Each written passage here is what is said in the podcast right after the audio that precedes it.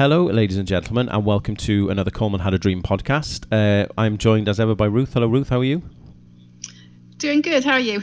I'm good, thank you very much. I'm good. We are joined by a very special guest this week. Uh, we are joined by Mark Evans, who's the head of the international department as the uh, of the FAW, and is known by many, of course, as Dial M for Merthyr. Uh, thank you very much for joining us, Mark.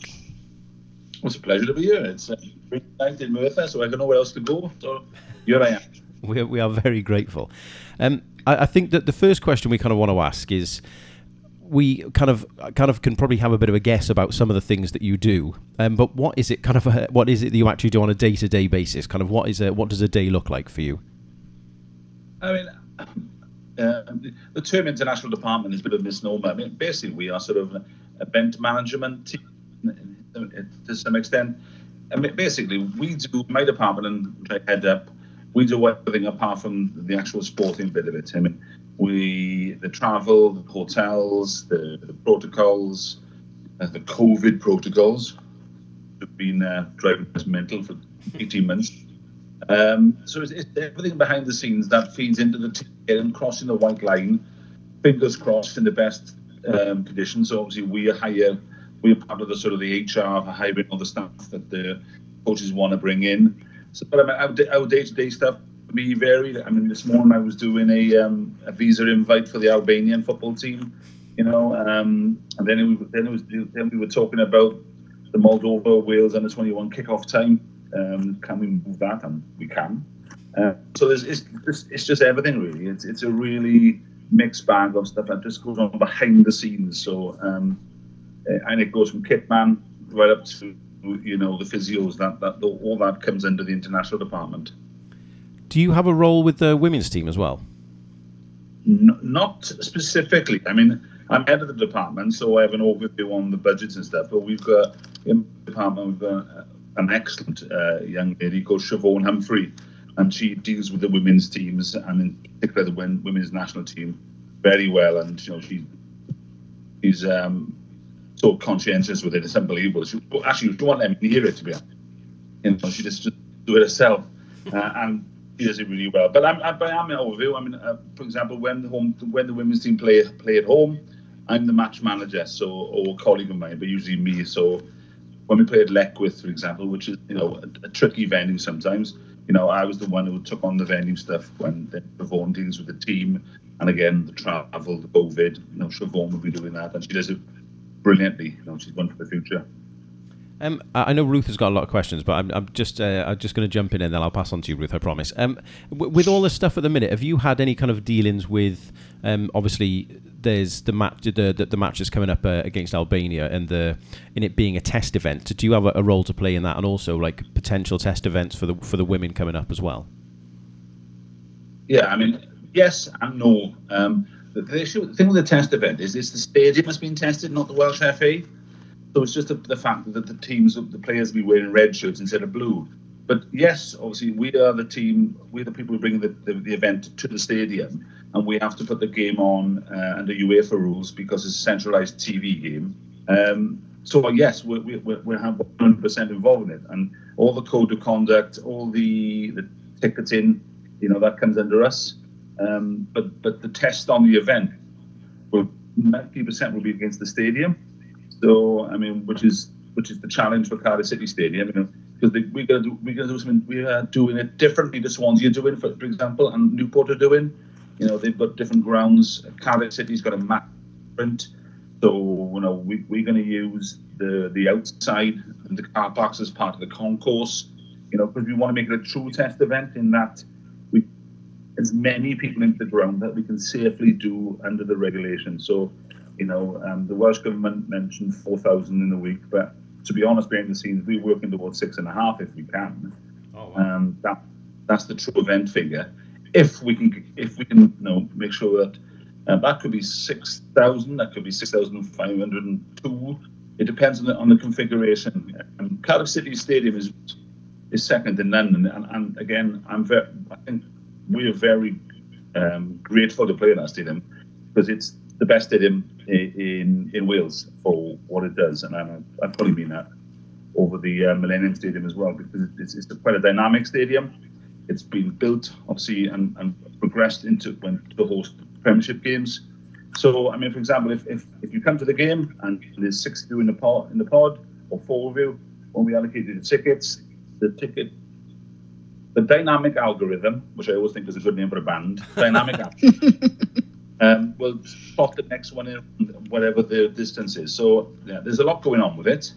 Um, and, and you actually you actually pose a, uh, a good question with the women's team. And we are looking to host um, a game in June, with the last sort of prep for Gemma to get into the World Cup qualifiers now in, in September. Yeah. So yeah, we want and we want to test it because we want to get fans back into that as well. Now at the moment, the, the sort of the favourite, the host is probably Parc y Scarlets, uh, which which is um which, which we've used before, as you know. Um, but again, they haven't had a test event yet, so I think we could be pushing, hopefully, against an open door to get fans in there as well. That's fantastic. So is that a very deliberate choice, Mark, to, to try and have a different event, a, a different location again for that game if it if it comes off? Uh, no, to be honest, no, it isn't. I mean, the problem right. is I mean, we're in a really weird time of, as everybody knows, and and we're running the, the grass pitches. Um, and Parc y Scarlets has got a deathful pitch. I mean, we, we wanted to play there earlier on. Um, the game that was in Leckwith, the Canada game, was Scarlets. Um, then the rugby have, picked, uh, have, chosen another one of the crazy cups, the rainbow they, they, have. Uh, and so we couldn't do it. So Parc y Scarlets is always we would like to use. Um, but this is more, probably more luck than judgment, really, on this one. The fact that Scarlets haven't had a test game. So maybe we can get one, maybe we can't. So we're looking for about June the 15th. You know, um, again, and that's not an issue but because again that'll be the stadium being tested more than ourselves. Yeah. What are the protocols like? How are they able to sell tickets, etc., etc. While while we're talking about tickets, obviously one of the contentious things recently has been tickets for you know our folks going to Baku, our folks going to um, Rome, the situation with people that had tournament tickets that have been cancelled and that sort of thing. How much of that has been thrown back on the on the FAW to sort out? Have you basically just been handed a hot potato by UEFA, Mark, to sort out? Well, I think I think the one fans need to realise is that we're frustrated with everybody else with just the, the way the tournament is, is going at the moment because it's very difficult to get a solid um, answer off UEFA. Not, not, and I'm not being too critical of UEFA because I understand that they they're trying to put on a in 12 venue, 11 venues, whatever it is now, um, and with all each of the uh, sort of different rules and regulations. So we, we, we've been doing that ourselves, you know. Um, entry from Baku into Rome, our advanced team won't go now. Our advanced team will come from the UK, so we'll have two advanced teams, things like that. So the ticketing is just part of that. Um, I think, I mean, everybody who, who's probably listening to this knows Lucy Mason, who's the ticketing guru. Yeah. Uh, Lucy knows fan personally. You know, if, if, you're in the red wall, Lucy knows who you are. She knows who you knows who your dad is, and she knows what your favorite drink is. So, so that that relationship, I think, has helped us because I think people, I like to think people trust us mm-hmm. to deliver the answers that we can try and get for them. Um, we're a small organisation, but you know, um, we've been doing this for a long time now, and I think we can get back to people. But you know, it, things change all the time, and you know, it's, it's, I mean, this is always going to be a. Let's be honest. This this tournament was never going to be super fan friendly anyway. Yeah. COVID on top of it, and it's probably n- never going to be fan friendly.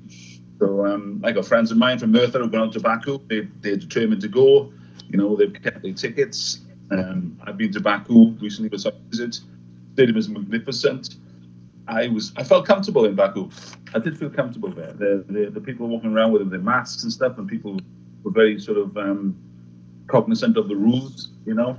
Um, but then for Italy, at the moment, we're still working out whether there's a quarantine, and are they going to change the rules on the first of June? So, Ruth, I mean, it's just a very awkward situation where you know, you get a bit of clarity, um, and then the next day it changes again.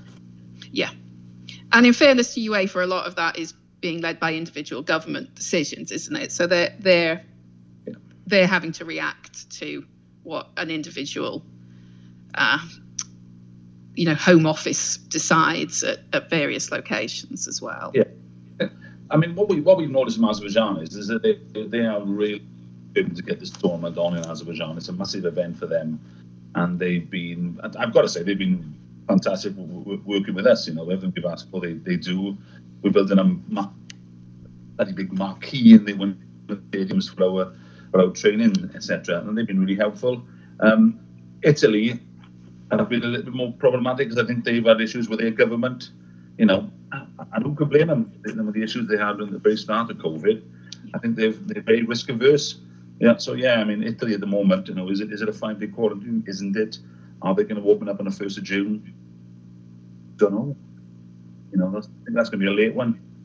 I think that's the unfortunate thing for a lot of people, isn't it? Like, obviously, uh, as much fans as it is for, for you guys who are trying to kind of put something together in that in that kind of environment, must be really really tricky. I mean, uh, I, I, we want to obviously talk about the Euro 2016 a little bit, but yeah, it feels like in terms of how you've been able to set up, I'd imagine would is probably like a marked difference in terms of how settled you were on Dinard compared to all the different locations you're going to have to use in the in the in the coming tournament. Yeah, I mean, I, I mean, we're never going to repeat France in the best possible world. You know, we're never going to repeat France. It was just a, a perfect storm of, of joy and happiness, really. you know, whenever uh, and the France. Um, but I mean, in one, one extent, we we actually been quite lucky. I mean, because we went to the the draw, and we only had two choices. It was, it was Baku, Rome, and uh, Copenhagen, St. Petersburg. Um, I like I fancy St. Petersburg because it's my place to go.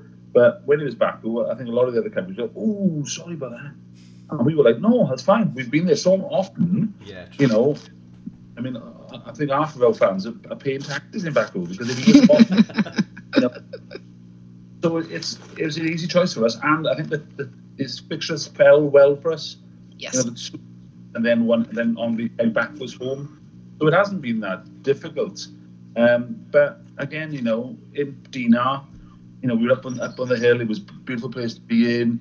Players went down to, down to the beach and had an ice cream, and Dave Edwards and Sam Vokes had a kick about on the beach. We're not going to be able to do that in, in Baku. You know, we're not, we're not, we're not going to be able to walk out the, the door and meet whatever fans are there. We're not going to do it. So it's going to be really, really, it's a, the polar opposite of France, just in the, the sort of fan content as well. You know, we're not going to be able to re- replicate what happened in Bordeaux when I think half of Wales was outside. I think there's more people outside the hotel than was in the stadium. that was, I, mean, I, I, I'm getting goosebumps now because mm. Bordeaux amazing day. And however well we do, and obviously we all hope we do, it's never going to be the same as France. So, that really. How, how did you? What, cho- what led to, to Dinard being chosen, Mark? What's the process that? The, I mean, I, I appreciate this time around is different just because the tournament, regardless from COVID, the tournament is different. But but assuming that you were looking at a situation like Euro 16 again, what's the process that got you to to Dinard? The process got us Dinard was, um, first of all, I mean, when we went to go to Baku, there's four choices of hotels, and two of them were re- rubbish, and one we already stayed at. So we're using a brand new hotel for a fresh approach. So it was quite an easy solution to me. When we went to France, you had, I think there's over 60 hotels on the UEFA catalogue. And to be honest, we want the catalogue. No, we're not in the same position as England and Germany. And the Germans famously built a wing of a hotel. Builders, but but not even they could do that. um, so it was a question of going on. And at the time, we we um, hired uh, hired, yeah, hired um, a gentleman called Adrian Bevington. A lot of people remember worked at the FA. Yeah, I recognise the name. So, yeah, he was the commerce person in the FA. Now he came in, and to be honest, a lot of us were like, "Ooh, this about you know why why are we bringing this fella in?" But he, he he, he knows the game. You know, he knows that level because he knows qualifying. So we knew a couple of places in that. So we went down the south of France. We didn't fit what we wanted.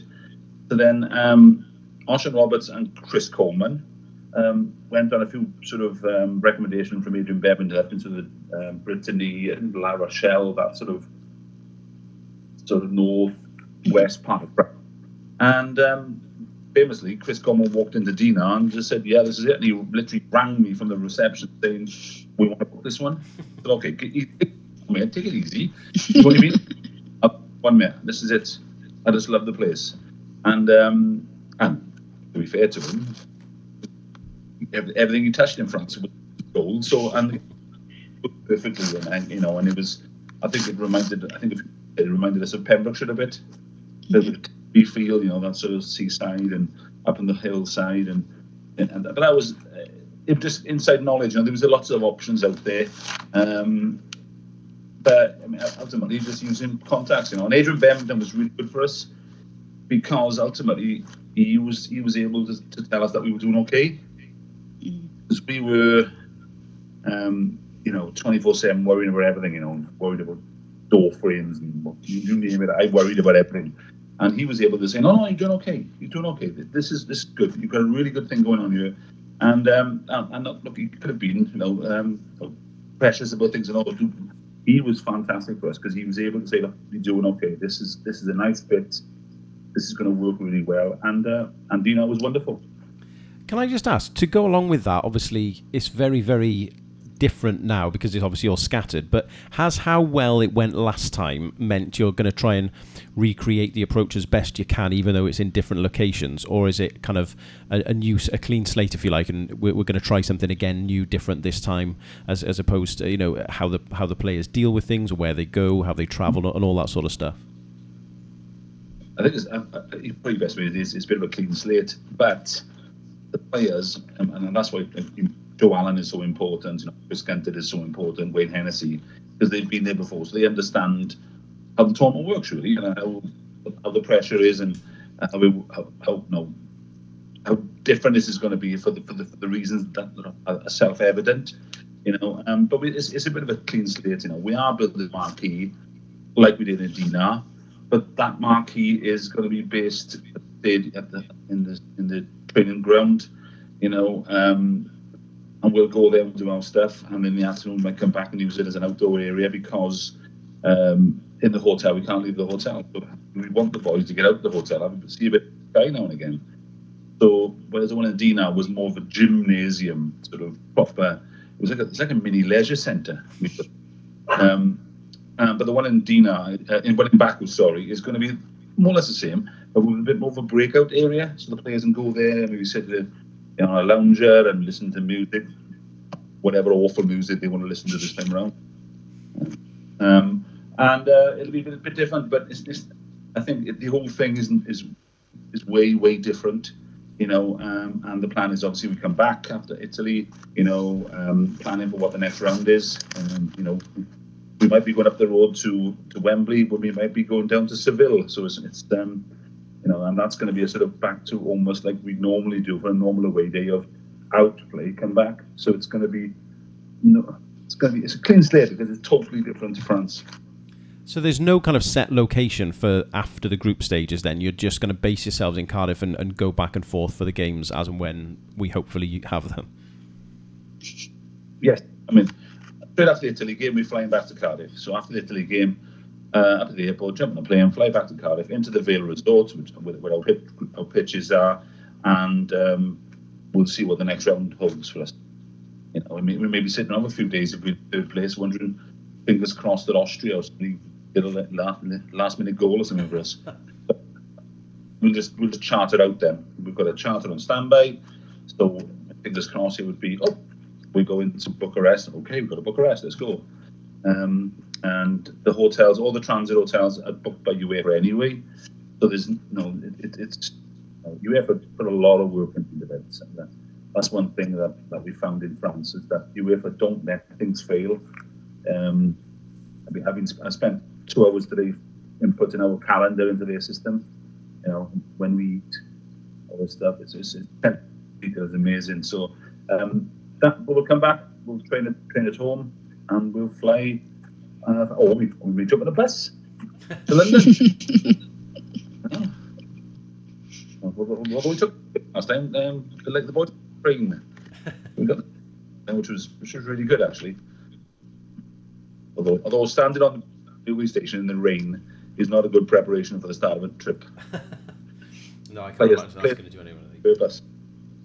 Uh, Ruth. Yeah, I, I wanted to sort of move away from the from the imminent mark, as it were, and actually look at your your time with the FAW. It's, it's been a long period. You've you've been with them. Um, I'm over 30 years now, I guess. What's um, what do you think's been the biggest change in, in, in your time with the organisation? The biggest change, a couple of things.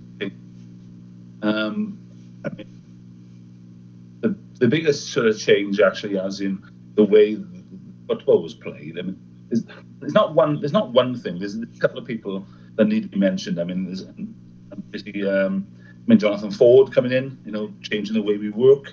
You know, that was a bit of a an adapt or die situation because that was really diff- different to where we were working before. So that sort of um, you know, that mindset changed. For and then you've got a gradual process from from Brian Flynn into John Toshack, and then Gary Speed. And I'll, uh, I don't want to go too much over this, but I mean the, the change from John Toshack's last day. I, lo- I love working with John Toshack. He's a really great guy to be around, and I think he's one of those ones who still doesn't get enough credit in, in Wales for what his career has been.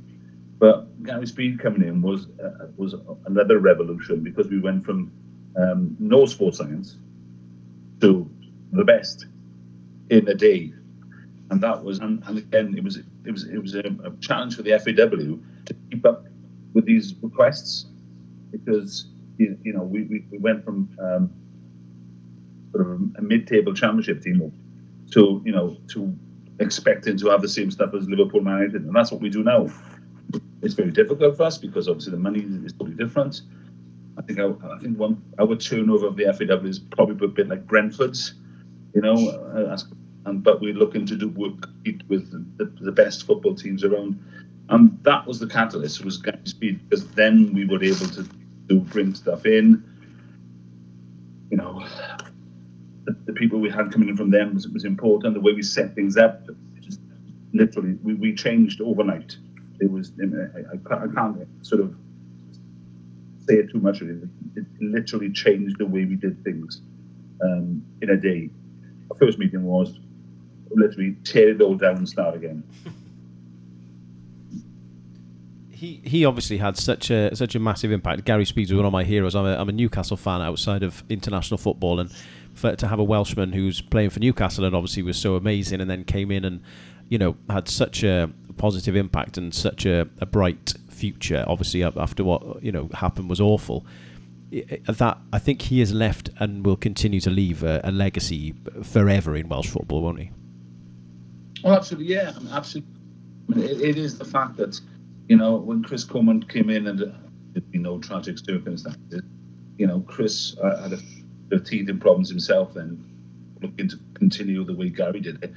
Um, and he just and he did it himself in, in the Novi Sad debacle. You know, we, we that, that, changed slightly again. There was another slight turn in the road with Chris Coleman. You know, but we didn't tear it down again. We just rebuilt another floor. You know, we did it did it uh, another way. So I mean, and I said, you know, I mean, if you're looking for a catalyst, then it's Gary Speed.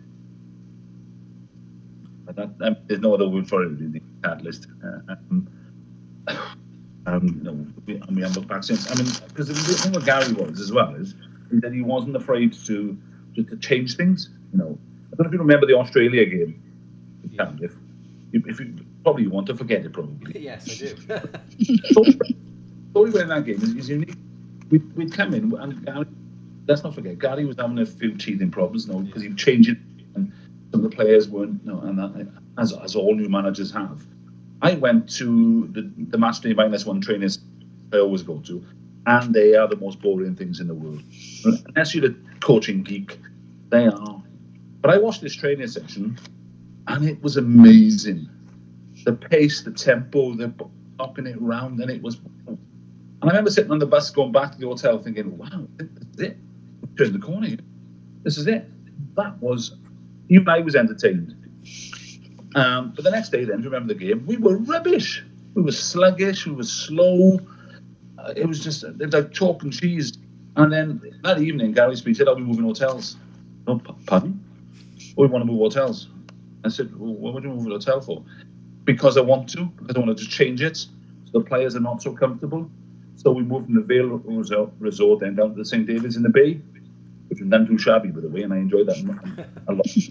But but that was part of it, the part of not accepting things. Now don't wrong, the Vale Hotel was fine, and we back now and it's a fine hotel. But I can see what he was saying. It's just something else needs to change. It change the, the dynamic here. We had to change the, the scenery, the environment, and we did. And uh, you know, we started winning games, and I'm not saying that was the reason for it, but it just shows that Gary Speed, you know, was wasn't afraid to just, as I said, tear it down if he has to. Um, so th- th- those those were sort of interesting times, and you know, and I think we've taken that on now. We've still got the same um, background staff um, way of working as we did with Gary. Gary, you know, if, you say something, you've got to say it. You know, you have to say it. There's an issue, you raise it. Um, you know, and Chris Coleman was was the master of that. You know, and it's the same now. You know, uh, with the coaching staff now. You know, you, you, you have his, everybody has his, has his uh, turn to speak. And at the end, all the coach says, right, we're going to do this. Everybody does it. Now that, that started with Gary Speed and, and that sort of that sort of way of working. Um, I think somebody described it once as that, that I think New Zealand, the All Blacks have something called stabbing stabbing the bear, you know, on the back. Mm-hmm. And that's more or less what that came out of that. That dynamic of just always challenging each other, and it can be it can be brutal sometimes, you know. You know, um, if you don't step up to the mark, you know, you get called out. Um, but the results speak for themselves. Uh, just one more follow on from that. It, it is uh, we often kind of hear and talk about that Chris Coleman made kind of he decided one day I'm, I'm, kind of doing it my way, and, and that was the, the what he says kind of started to turn the corner after the the defeat to, to Serbia, which is again yet another game I'd wish to wish to forget. But what what in, in your mind do you think was the thing that kind of did it for him, where you could start to see this is this is happening now, this is going somewhere? Oh, I mean, still a long way to go. Um, I still, I think one of the, the surprising thing that I think we all found, um, I'm not sure I can answer your question, but you know, after Novi Sad he knew he had, he had to go back and just think. Um, there's certain things that he wanted to do and he wanted to, he, he should do them, and that's right because at the end of the day, he, whatever happens, he's the one who has to and tell us after the game if we lose, and he has to explain himself. Um, it's not it's not the Andorra game I think where, where people thought this is it's the next two games, the games after the Cyprus and Bosnia. Bosnia. Thirty thousand people turned up. That was, and I don't, I don't get on. You know, we get great crowds, but we won't have great crowds then if it's 15,000. But we just managed to stumble past our Andorra. Let's be honest, you know, uh, and we sort of on that on that on that absolutely outrageous pitch, by the way. Still ranting with you here for with now. They think I've forgotten, but I'll keep ranting about it. Um, and then 30,000 people turned up. And it was the, great, fantastic. 30,000 people turned up. And it was just, it's, it's almost as if the whole country suddenly went, yeah, okay, we fancy a bit of this. And because, you know, we, uh, genuinely, we weren't ready for that crowd to turn up that night. There's a lot of, um, uh, we got, um, got to get in Cloud City Great Stadium. They got everybody in and everything's fine. A lot of people missed the anthem. Um, but, you know, it, it, it, it sort of started moving with Chris very quickly. And then when they, when they started to move, you couldn't stop it then. Uh, Ruth, I'll, I'll, hand back to you. Yeah. I, I wanted to ask about the, the challenges and the rewards of, of your role a little, Mark. It's, it sounds like one of the, the, challenges is what you've just been expressing, the way that you you had to do a 180 when Gary Speed came in. What other hurdles have there been along the way, and, and what what have been the compensating rewards for you personally? Personally, I mean, the, the whole job the whole job is a challenge. The big mentioned before is the fact that we are, have got to make sure the players are the best But on a on, we, we got we need to provide them the, ch- the champagne lifestyle, but, but yeah. we've got you know, and it's working with that. I mean that's the challenge. That's always the challenge, and the challenge is also having to say no sometimes. You know, and that is part of the role. Saying to the coach, "No, can't do that," or "I can't afford that," because you know, I mean, I'm I'm between the two. I'm the the the, the, the FAW council or the, the shareholders whatever there, and then there's the, the, national team, and there's me in the middle, um, and that's all right. Um, all the councillors are football fans; they want to see Wales do well. But the challenge is just uh, something making sure that you know, there's some reality in some of our decisions, and that's the the biggest sort of issue at all times because you know I mean coaches like spending money, and that's all right if we win games. Um, and, and there's, there's always the new new toy that they want to use. You know, we've had cryo machines, we've had everything. You know, um, special water, we've had we've had everything that, that happened at the time. You know, we've had cool downs and warm ups. Well, actually, warm ups now is called um, um, activation now. Okay. So, so it's active. it used to be just warm up stretching, now it's called active. so, so all these things come around, and you know, and sometimes you know you've got to just temper um, people's expectations. So that's that always will be, you know. And um, uh, I mean, but but the, but the rewards. I mean, the rewards are just. I'm a football fan. That's what I do anyway. You know, the rewards are just watching, um, watching us play well and watching us do well. I mean, the, I mean, the rewards are just, literally being part of something, a privileged position. I mean, my dad worked in Hoover's factory for 30 years. Okay, on a, on a on a press so every time I got my dad, I moan about something, you know, oh, dad, gosh, you know, Chris Coleman, do this now. Oh my god, that. Just tells me to shut up. Clown, you've got an amazing job, privileged job, yeah, tough, and less as long hours, but you know, I, I pressed I pressed a button and pulled the, the lever 30 years. And you know what? He's right. He's absolutely right. You know, I'm in a privileged position do something I really love to do um, in a sport that I love anyway. And, you know, the long hours, fine, no problem. Throw them at me, it's no problem. We, I, as I said before, but with Travon, I got a Amanda Smith, uh, new lad we serve, but these boys are boys and girls around us, Lucy Mason, are fantastic people. You know, they make things happen. You know, our media department. You know, I mean, it's, it's like, it's like watching um, Hollywood movies come out every day.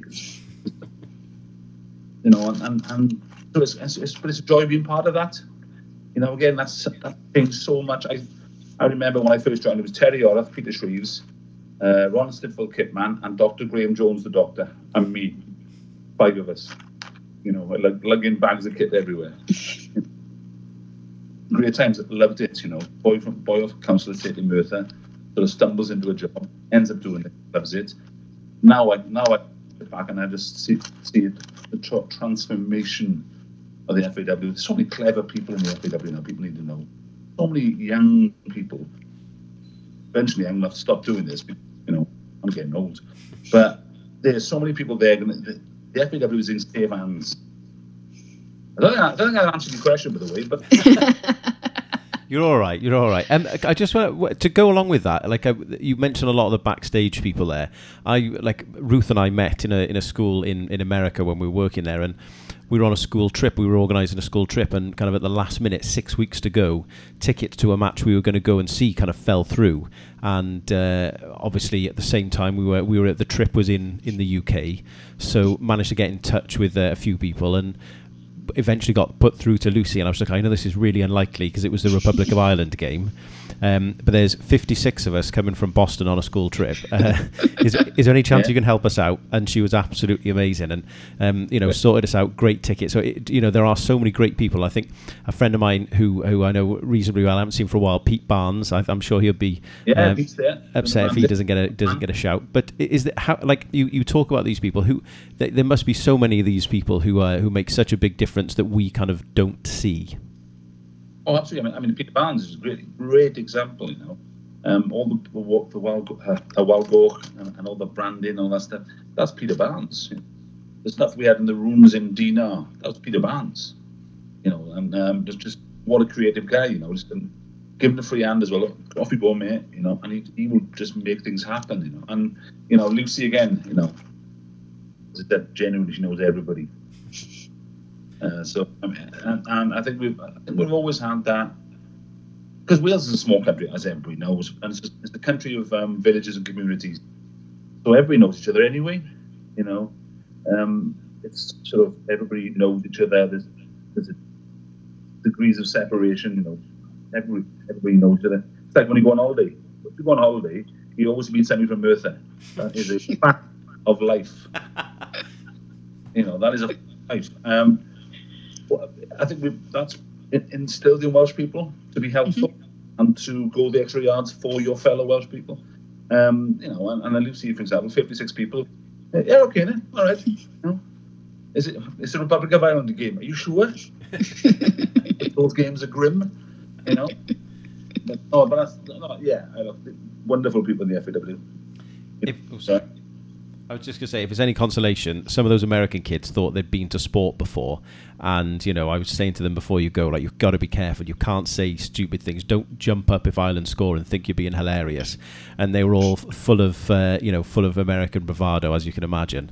And we kind of got in there about 15 minutes before before the anthem and obviously that the anthem that night uh, before you know that was the last game of the campaign was absolutely unbelievable. And I can remember I was I was close to tears anyway because I'd obviously not been to a Wales game for a while, living living in America. And I remember kind of stood there like trying to hold myself together.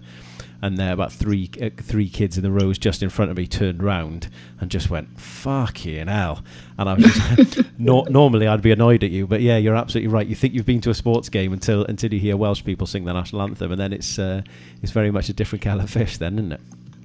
Yeah, what we got now, we've obviously now we've got the those we've we use um, the recording of the fans against Hungary, and it does make a difference. You know, I know it's weird, nobody in the ground, really strange, but the anthem works.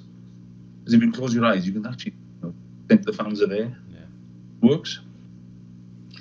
That that leads me to a to a question mark in terms of the very the very special relationship we've we've got as a nation between folks that are on the pitch and folks that are off the pitch. And and as part of the diaspora, I can I can even feel that over here. Um, so what what do you think we're getting right that actually makes Together Stronger work as as a as an FAW and a, and a wider footballing community? Well, I mean, the, first part of Together Stronger, when we launched the the players got involved with it without us asking them they sort of got it straight away, and they, they sort of with, with their social media they got that straight away. Um, I think I think playing a Cardiff City, and I won't, won't agree with this all the time because we do would like playing Wrexham, and it's an ongoing thing. Fingers crossed that the Gateway project comes off and we can get some improvements here to play games. Um, but I think Cardiff City's become a bit of a fortress for us, you know. And I think people come there and they and they, they in a way that it's not a Cardiff Stadium anymore. It's like a Wales Stadium. And I think that's really helped with the fans, with the players, because it, it's part of what we do now, and the players on the pitch understand that as well. And don't get me wrong, winning games helps. 100% it helps. But I mean, I think, you know, all of the players um, understand what it's like play for Wales. I mean, IG, Ian Gwyn Hughes, for example, is great on this. Now, we've been to Aberfan, we've been to uh, Remembrance Sunday events. We've, we've been in towns for the Senghenydd disaster, Gresford disaster. You know, we've done things, and IG will obviously explain to them about the history of what we're doing. So, I mean, no, there's more to um, playing for Wales than just kicking a football, and they've got that. The language is really important because everything we do, you know, you can see everything. It's Cymru, it's not Wales, it's Cymru.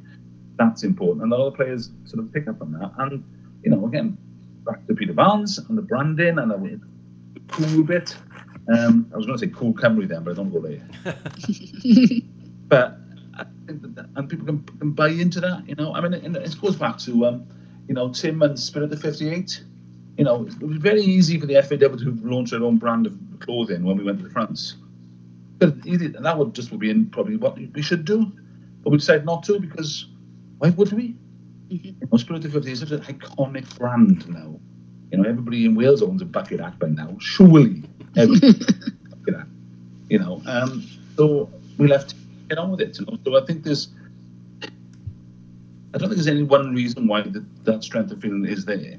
Just I think everybody now enjoys it. It's colourful. It's vibrant. Going to watch Wales is fun. It's always been fun, and it was always like a hidden secret. Going to watch Wales was always fun, and then the football was start then was bring everybody back to earth.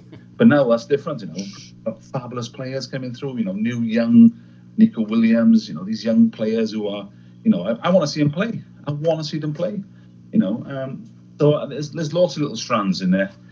But I think the main thing is though is, is, is the, the brand is not a forced brand in that you know we've created something together strong ways obviously from the from the motto to start with you know the even our colours now are based on let's be honest on spirit of 58 looks exactly the same as them. So you know we aren't nobody's pushing against each other we are we, we're sort of embracing everybody and saying all right we'll do it then Barry Owens you know check him in the stands okay off you go mate you know. Um all those things build up I'm going to be a bit cliche now build up a wall little bricks in the wall and, and I just think it works. You know, um, it, no, I just think we, we're getting to the stage now.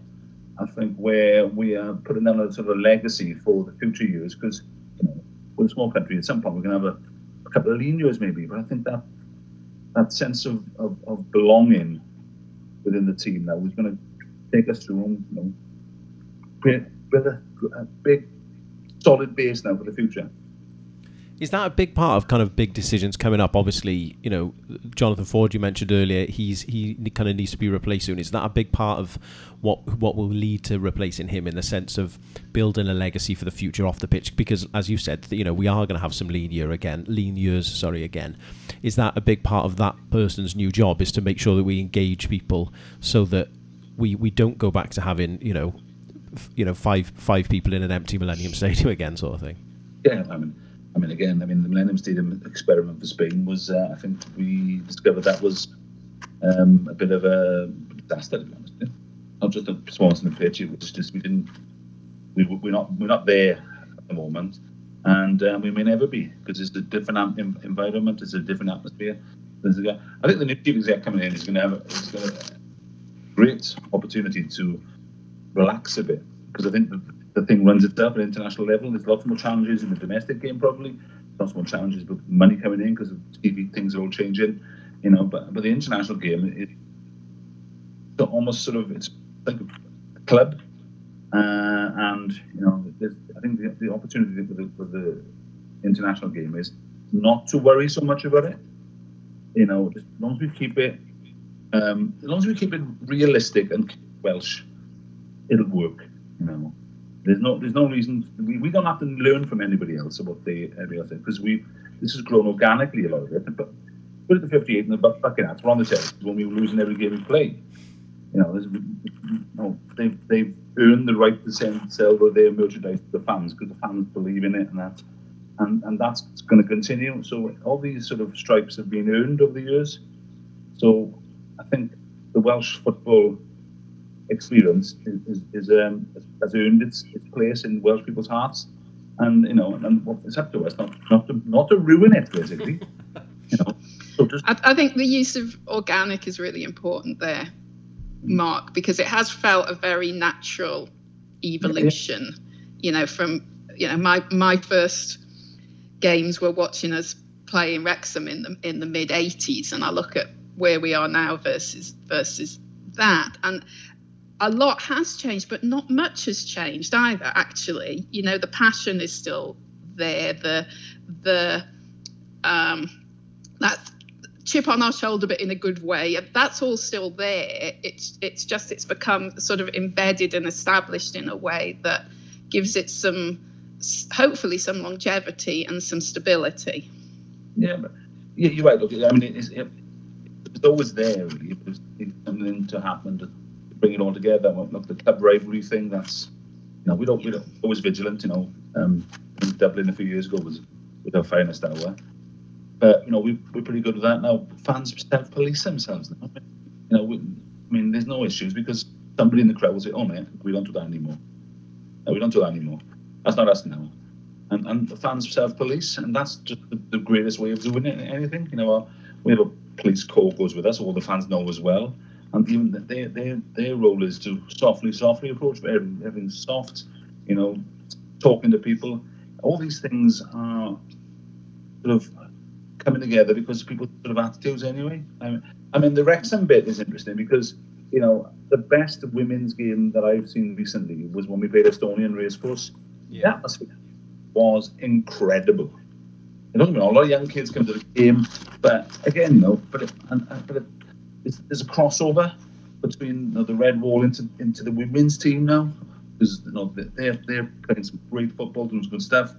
You know, um, the, the Estonia game the racecourse was was an incredible evening. You know, it's such a fun, young atmosphere there.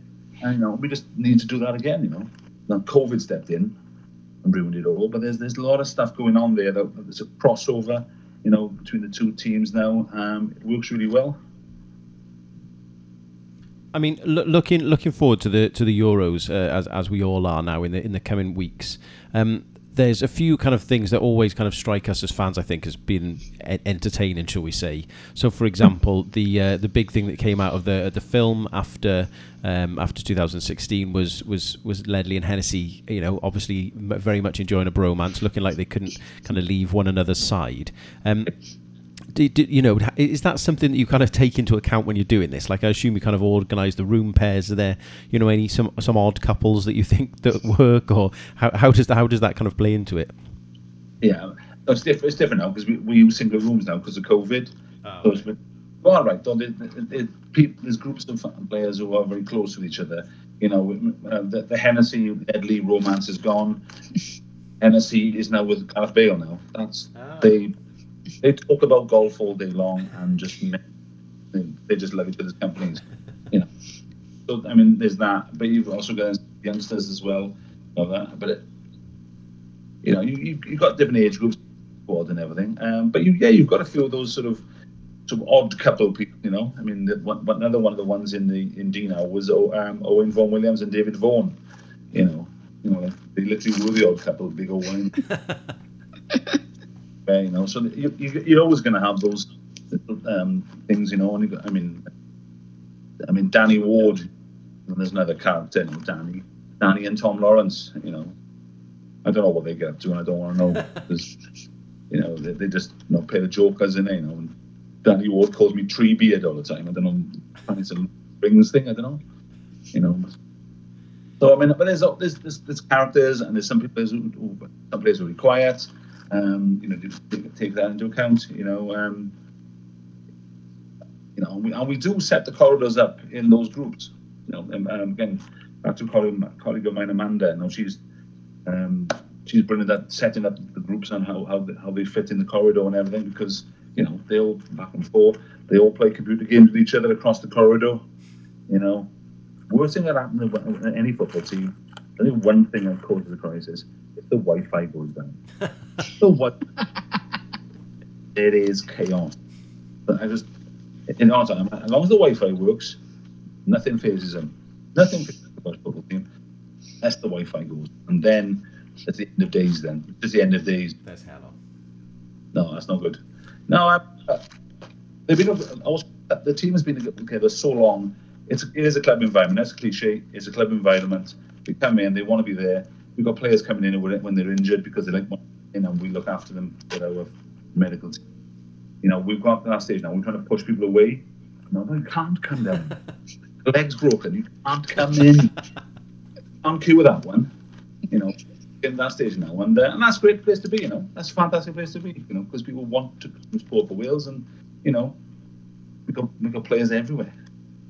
Um, obviously, you talked about injuries there. We talked about it very briefly before we started recording, but obviously there's some injury worries at the moment uh, uh, with with Ben Davies, Joe Allen, and Ethan Ampadu are the kind of the big three that everyone's talking about. Of course, Tom Lockyer as well, and there's some some questions over over Dan James. Can you give us any positive insight to, to make us all feel feel glad that they're going to be okay in a couple of weeks? Well, all I can tell you is that all five all, all five of them are in the squad. Go to Portugal for now, and that's fine. Joe Allen, as far as I'm aware, is happy, happy as Larry. Tom Lockyer is in Cardiff at the moment, training with uh, Sean Connolly, our head physio. And now Sean Connolly was the one who got Joe Ledley, ironically, what, I, what I just said, with a broken leg to play. Um, so Sean worked some miracles then and see what he can do. Um, we don't think it's that much of an issue, to be honest. Uh, ben Davies is, is, one of the moment. We need, we need to get him back down to us. Uh, but we're in for quite a long time. You know, we, we, we'll be in camp on Wednesday of this week um, with the EFL lads. On the Sunday, then the Premier League boys will arrive after us. We'll go off to Portugal for five days. Then we'll come back. We've got another week. Then we've got two friendlies in France and Albania.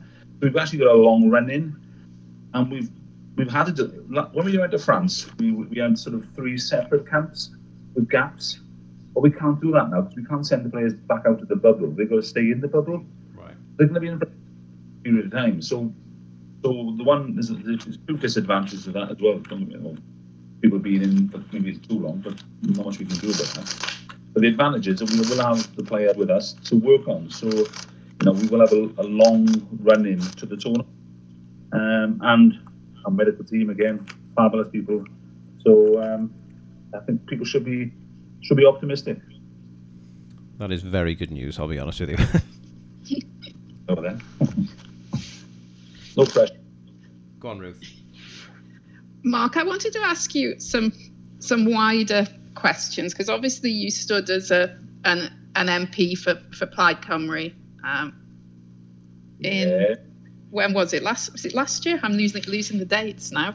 Um, yeah and and I was I was listening to an interesting talk you gave at a, at a Yes Cymru presentation in Merthyr last year when you when you described football is politics, and obviously recent events have meant that football really is politics at the at the moment.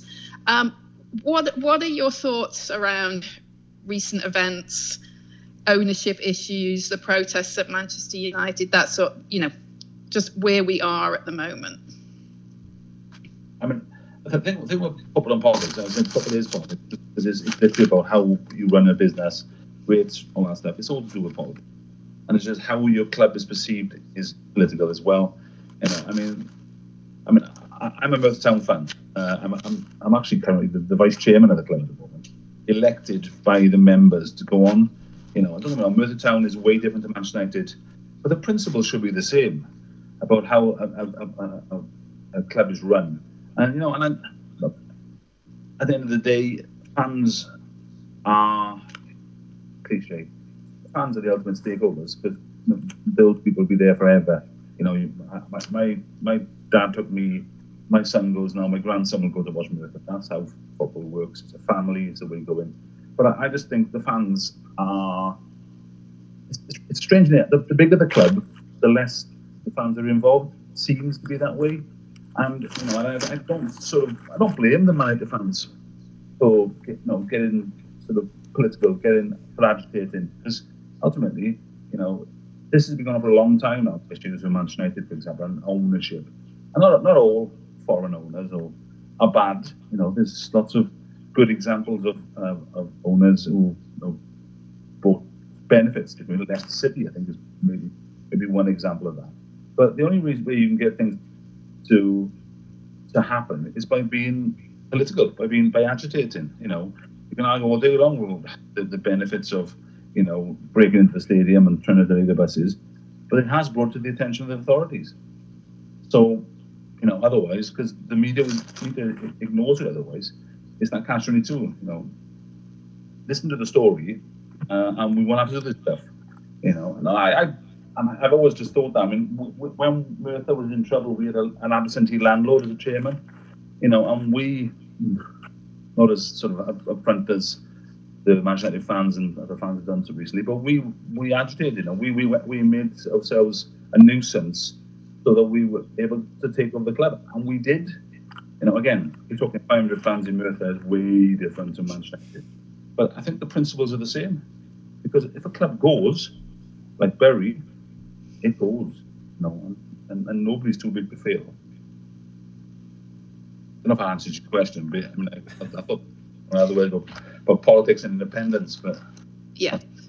Go on, Ruth. Carry on. I, I wanted to ask that actually because I think I think Cymru as a team and the FAW have have become quite a kind of um, under the spotlight a little bit from within the sort of independence agenda uh, the increasing talk about independence, the the um, rising percentage of people that are at least in favour of examining it.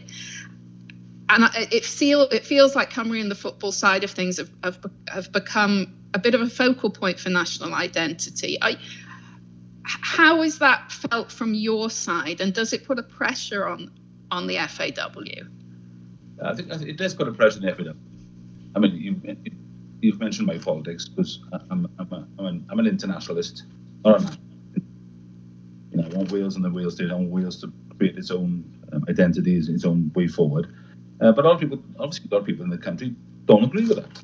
Uh, and you know, when we've, we've had the, the football fans for independence marches in Cardiff, which is getting bigger and bigger and more colourful, and you know, we've actually before COVID came, we were going to have a discussion with them about them changing their route so we can actually facilitate the, the, the march better because they've got too many people on it now. It's, it's too successful, um, as it were. So we need to work out how they can still do it, but um, uh, safe, safely. You know, but that, that, that, started up sort of organically again. That was that if had been set that up, we're quite happy to facilitate it. You know, we're quite happy. But ultimately, the, the very nature of, of, a, of a national football team is a nationalist um, sort of, uh, identity construct. You know, we are, and, and also we remember now, this is football. You know, played in every country in the world.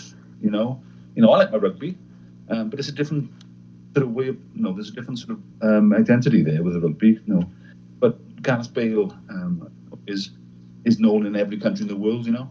So Wales, when we went to France, you know, the whole world saw us, and they also the whole world saw us as a unique, fun, outward-looking, sort of um, liberal, sort of people who just wanted to have fun, and you know, and that's what they, and that for me is that what Wales is like anyway. When when I live here, I think that as well.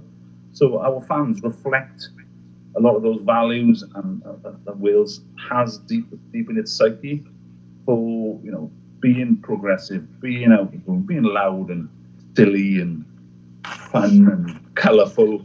That is Wales. You know, you know, we, we don't take ourselves too seriously. To be honest, we don't take ourselves seriously enough half the time.